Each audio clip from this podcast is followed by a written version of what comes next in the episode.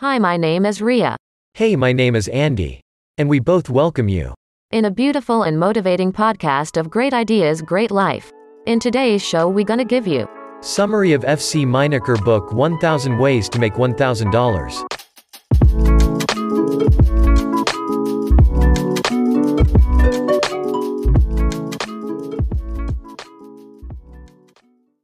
Do you want to know 1000 ways to make $1000?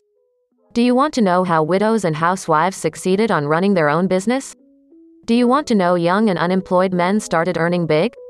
You will learn stories from this book which you can learn a lot from. 1000 Ways to Make $1000 was originally published in the 1930s. This is a classic but all its principles still holds true today. The famous author Warren Buffett had this book to thank for inspiring him at an early age. 1000 Ways was made available again for the new generation. How to start your own business. If you want to be an entrepreneur, start your business right now.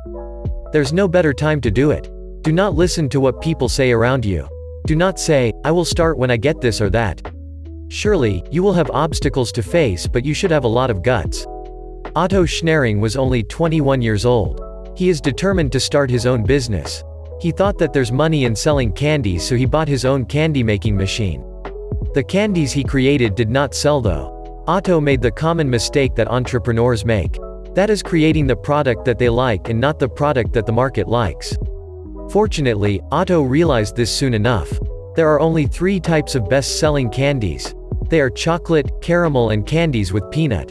When Otto produced them, he started making money. It took him three years to find the perfect combination of chocolate, caramel and peanut in a bar.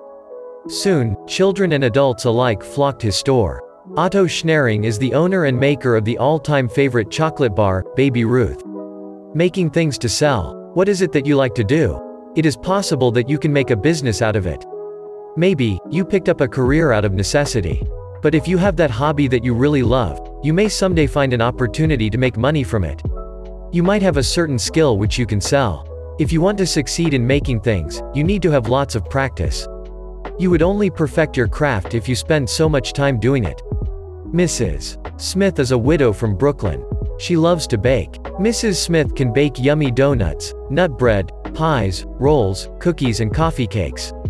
One morning, she thought of starting her own food specialty business. Her products became in demand for parties, holidays and special dinners in town. Store owners and party organizers call Mrs. Smith because they know that she's simply the best. Raising things to sell. You might be interested in raising plants or animals. There are a lot of opportunities in planting fruits or vegetables and taking care of farm animals, poultry or fishes. You do not need to own a huge farm. You can even start business in a cellar. George Jessup made lots of money by raising bees. He started with just one colony. He put the bees in the cellar and gave them a good hive. The bees just kept eating and making honey. Bees do not require much attention. In one year, a hive can produce 100 pounds of honey. Soon, George owned 10 bee colonies. He sold to wholesaler and retailers alike. Storekeeping as a business. There are probably lots of groceries, drugstores, or hardwares in your town. Some of them may be part of a big chain. So how do you start your own store? Maybe there are products or services that people have to go to the next town for. You can start from there. What is the product that is lacking in your community? You should choose a location which is near your target market. Many children pass by Ralph Watkins pet store. On his opening day, he had no single cent in his pocket. The kids stopped by his store on their way to school. In the afternoon, they came back with their friends. Watkins taught the kids and their parents how to take care of their fish. He also set up aquarium for his high-paying clients. In three years, Watkins was able to acquire 120 varieties of fish in 130 tanks. He earned thousands of dollars annually.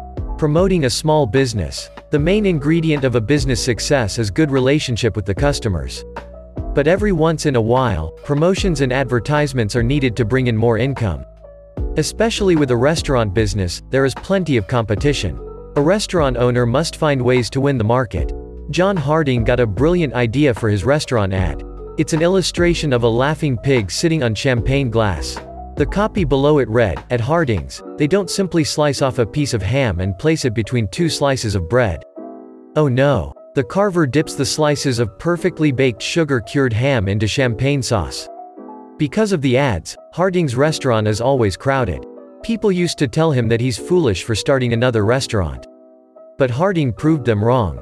Over the years, he owned six more restaurants and satisfied many customers with his delectable recipes.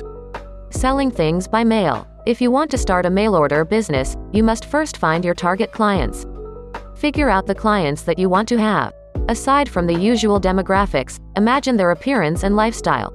Next, build your mailing list. You can use pay-per-click ads, social media posts or blog content to add more clients. You need to get their name, address and contact numbers. Your mailing list is your asset. It is where you'll generate income. Businesses in the past used direct mail to connect with their customers. The same principle applies with selling things online. You should know how to make an effective sales letter. Henry Field used to travel with a horse cart to sell crop seeds. He crosses muddy fields to reach his customers. The farmers came to know, like and trust him. When he shifted to mail-order business, more farmers bought seeds from him. He writes his sales letters in the same informal, personal and friendly way that he talks to the farmers. Henry keeps his letters brief and precise. Soon, his business expanded to general merchandise. Henry uses the same approach with his sales letters.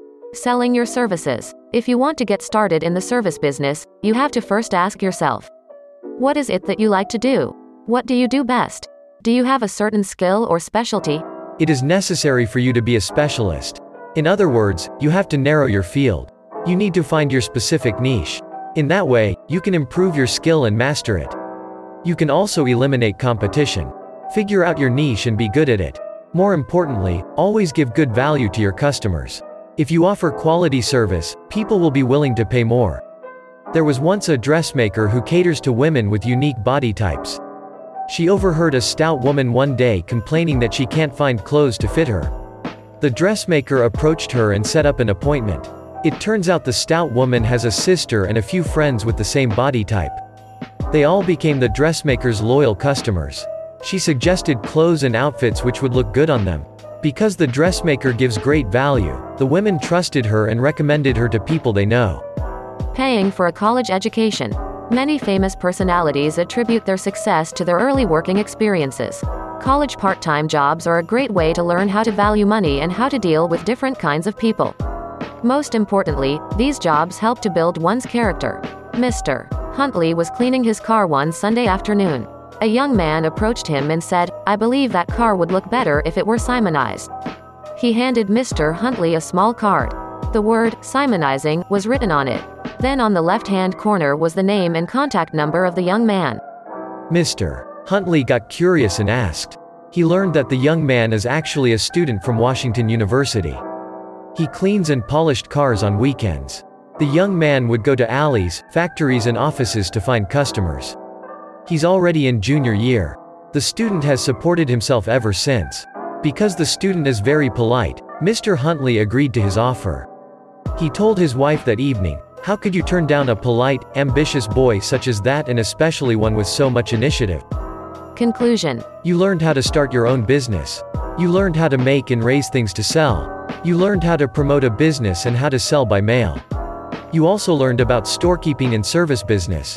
The best time to start is now. Successful entrepreneurs just have a lot of guts. It doesn't matter if you're young, if you're widowed, if you're divorced or if you're unemployed. You can start your own business and earn lots of money. What matters is you get yourself up and work. Have you got a business idea? You now know that there are almost an infinite number of ways to earn. There is no shortcut to success. Famous entrepreneurs would not reach that far if they had quit on the challenges they faced. As the old saying goes, winners never quit and quitters never win. Thanks for listening. If you like our show, follow us and download this episode in case of revision. And for feedback link is in the description. Stay tuned with great ideas great life for more.